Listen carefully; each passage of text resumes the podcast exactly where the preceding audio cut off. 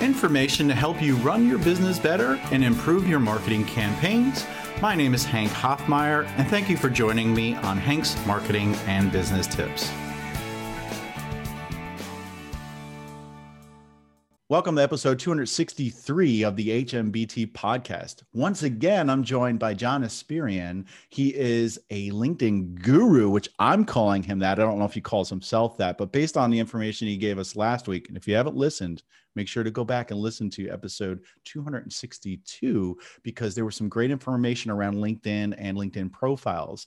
But John is helping folks as a technical copywriter, and he's also an all around LinkedIn nerd and author of Content DNA, which you probably see on the video here, uh, which you could check out on YouTube. Uh, but he writes web pages, blog posts, case studies, and helps fill out LinkedIn profiles for B2B clients. You can find him at espirian.co.uk. Today, I'm hoping to dive in and talk a little bit more around posting and writing content for LinkedIn. John, are you ready?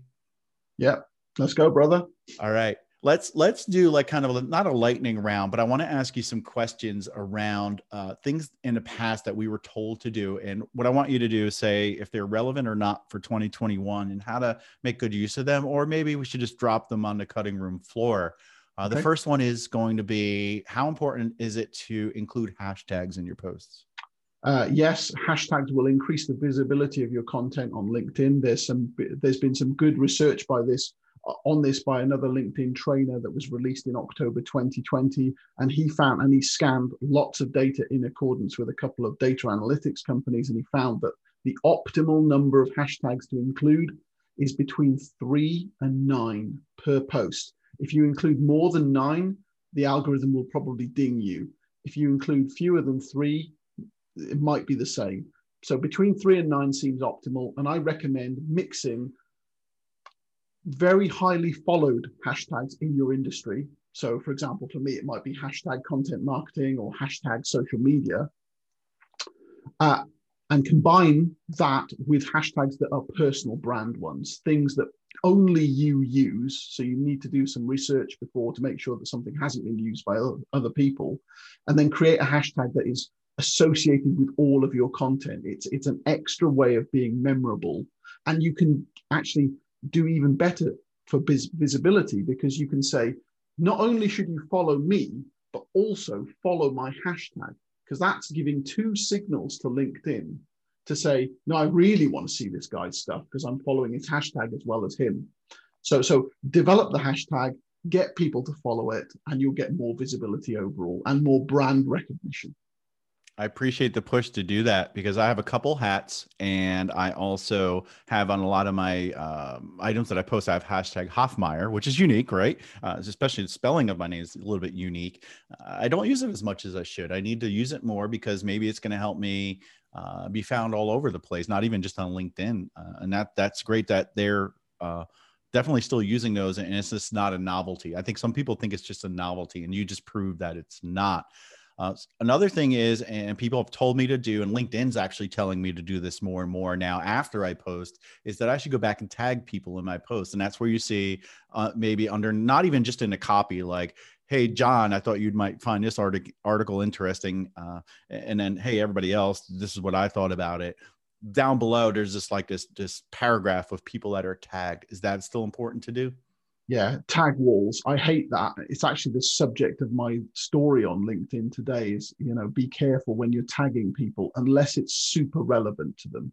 You know if the post is about a video where that person is mentioned or an article where they're mentioned or you collaborated on a project or it's a photo where you've actually met someone something like that obviously that's relevant. If it's just a hey bob billy and barry and betty uh, maybe you'll like this post boom, and then a million tags, and you can't even find your name in the list because it's so it's just a wall of blue. that is not cool.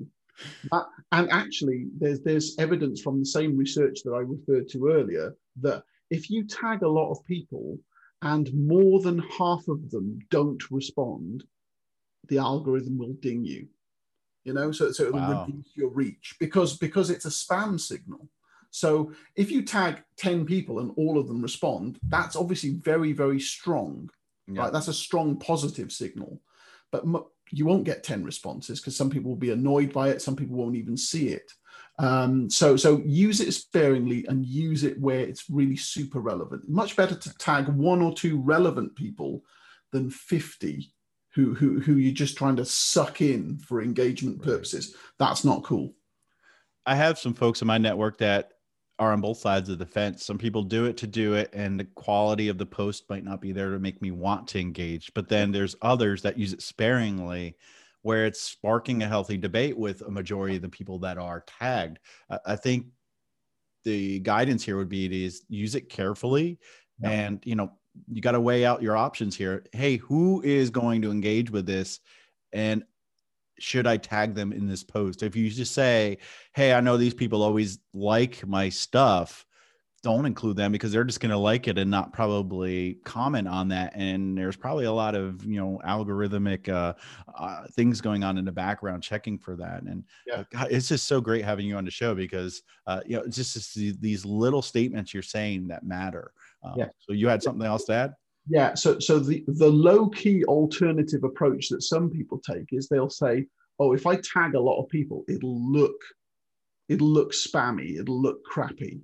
So what I'll do instead is I'll just copy the link and I'll DM each person and say, "Hey, here's my new post. Here's yeah. my new post. Here's my new," and I've I've been victim of that, and th- th- there's no conversation. They're just spamming you with a link.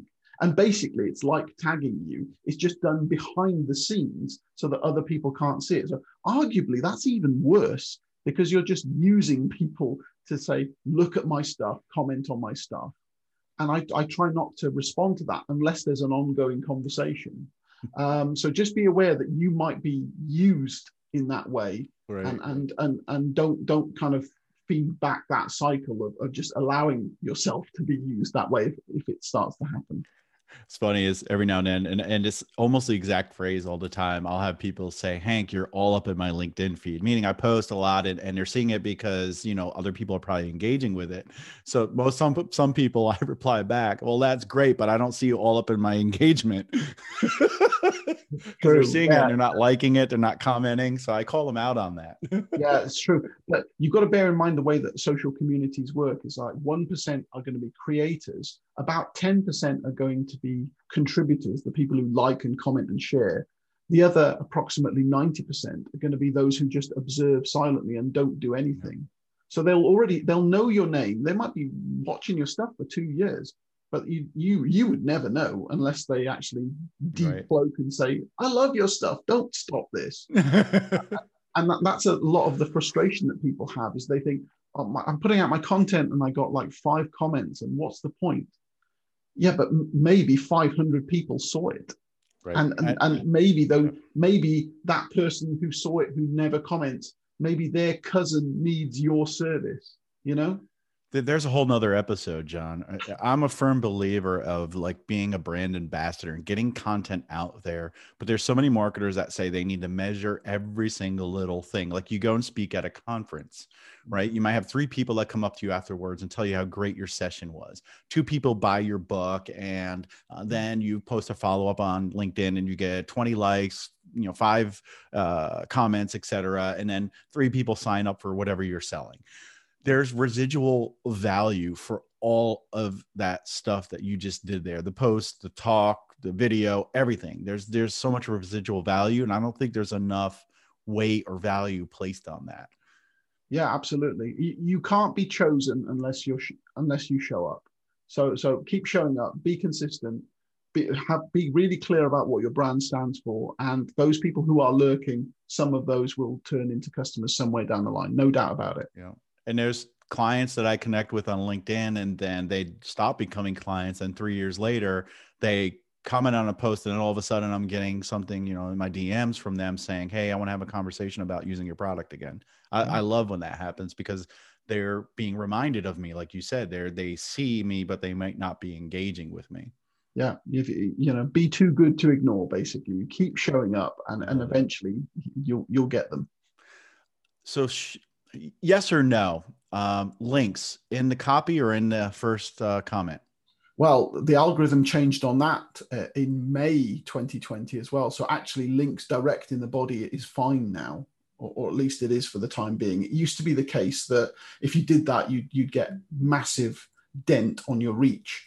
Um, but I did an experiment on that as well when the things changed, which was about May, June last year, and I found that there was a there was there was a massive increase in my views when I was putting links into the body of the post.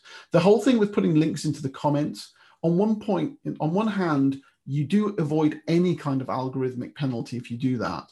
On the other hand, because the comments are sorted algorithmically in other words, when I look at a set of comments, the order I see those comments in will not be the same as the order you see them if you look at them. So, right. so if you say link in the first comment, well, it might not be. It might be the seventh comment or the 23rd comment, and then it gets buried, and then you can't find it. And what's the point of putting it in there in the first place? So that methodology works only if the post is very quiet. You know, there's not much engagement going on, or unless you do the extra hard effort of wait until the post becomes busy and then move the link from the comments back into the body. That's like extra admin work every time, and I, I can't right. be bothered with that. So link straight into the post is fine. The the other way of doing it, which is the very best way, although it's a bit more effort, is you post the comment. You sorry, you post the content without any links.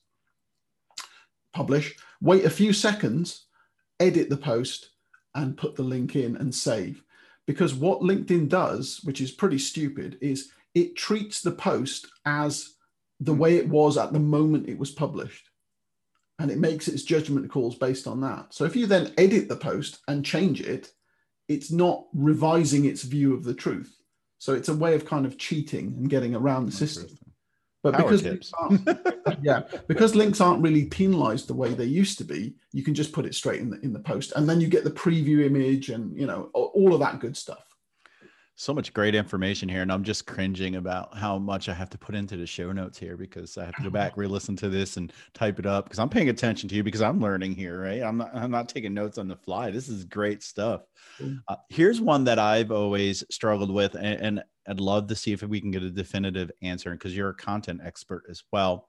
Um, i post content either on my blog or LinkedIn? Can I take that content, edit it a little bit, and then post it on the other channel? In other words, if I have it on my blog, can I slightly change that and put it on LinkedIn? My thoughts, and I want you to either uh, debunk it or not, like Mythbusters, is that LinkedIn's a walled garden. It's not really 100% searchable like Google is.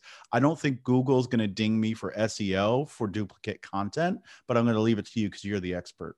Yeah, duplicate content myth uh, you, you don't really need to worry about that. Google is much, much smarter than it was five years ago. So, uh, yeah, I've got a chapter on this in Content DNA actually uh, called Repurpose and Republish.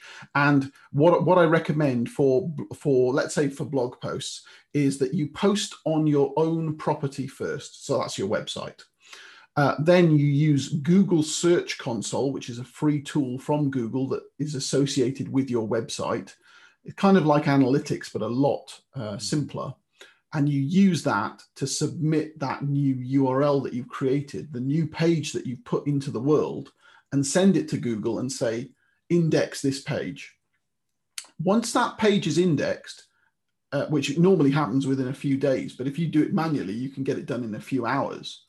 Once that page goes into the Google index, then you can then republish it somewhere else without any chance of a duplicate content penalty because Google knows this is the original source of this information. It scanned the page. So if you post it anywhere else, you're safe. And so what I also recommend you do is tweak the headline slightly because then you get an extra ticket in the SEO lottery. So, so just small, small changes in the way the keywords are set up or the order of the words means that if someone is searching for the first one, they'll find your blog. If they're searching for the second one, they'll find your LinkedIn article. Right. Uh, and then finally, you you end the LinkedIn article by saying this article first appeared on Hank Hoffmeyer's blog at, and then you include the original link, which is an extra signal to Google that yet this isn't really original content; it comes from somewhere else, and it's an extra signal to the reader that ah, if I want this kind of good stuff next time, maybe I go straight there instead of waiting here. Right. So, so, so yes, absolutely you can, and the duplicate content myth is uh, nothing to worry about.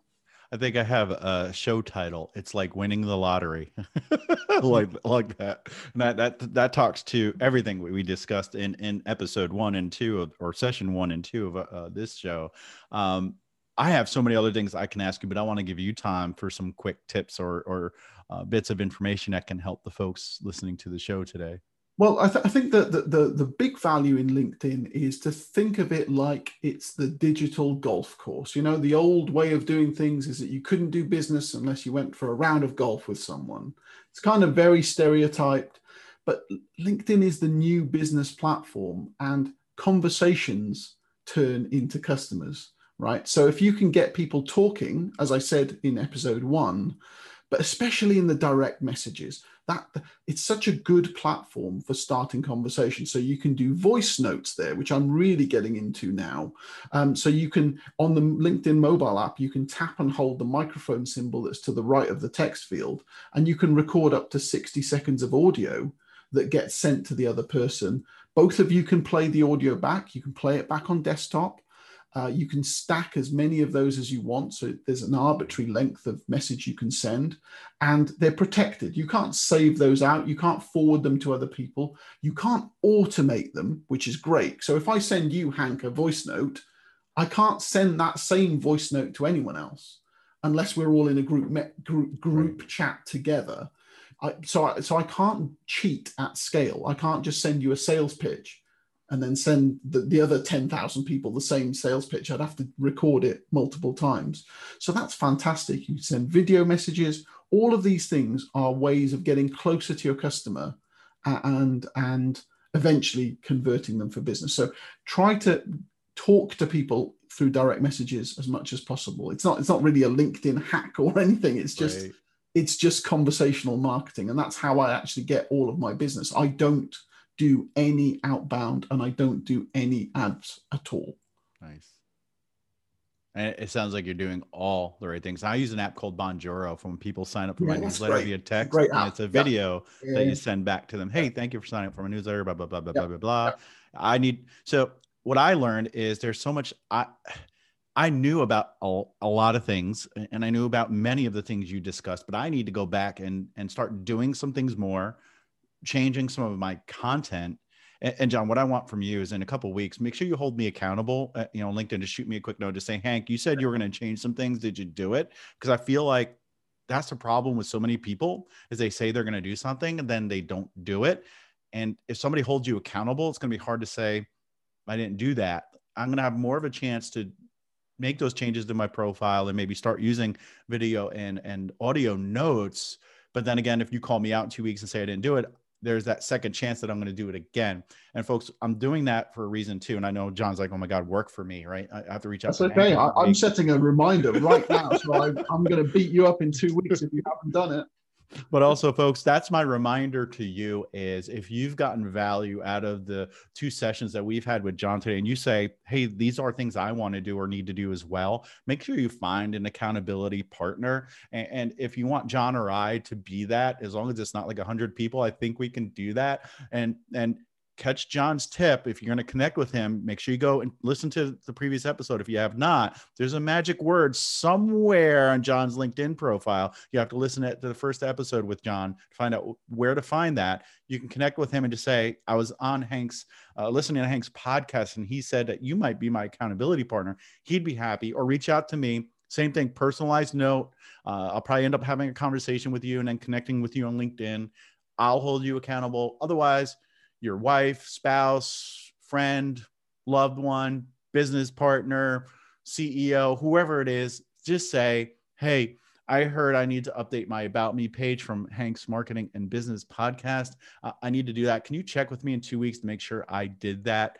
Make sure you get all this done because I feel like this will help you have a successful 2021 when it comes to networking and social selling or whatever it is you use LinkedIn for I know, John, you inspired me to do more and be better on LinkedIn, but hopefully the audience got value. I think so. Uh, we probably can make another couple episodes, but I want to make sure that we are uh, valuing people's time and keeping these episodes short. I appreciate you being on the show today. It's awesome. If folks wanted to connect with you or learn more about you, and more importantly, grab a copy of your book, how can you do that? Yeah, well, I've got a really unusual surname. So, so long as you spell it correctly, it's Espirian, and I'm sure that's going to be in the show notes. Then you can find me on my website, which is espirian.co.uk, and you can find me on LinkedIn, which is my principal social media platform. Yeah, the book is Content DNA. I've also got a LinkedIn course, which is full of all of the tips that I've shared with you and a lot more. Um, so, so you can find out more about that through my website. And uh, yeah, happy to connect and have a chat. Awesome. Until next week, folks have somebody hold you accountable to what you need to do on LinkedIn. If you want to hear previous episodes, go to hankhoffmeyer.com slash Alexa. I'm on Spotify, Google, iTunes, Amazon Alexa, and more importantly, YouTube. Make sure to check those out uh, and find whatever medium works best for you. And until next time, folks, make sure you get some stuff done.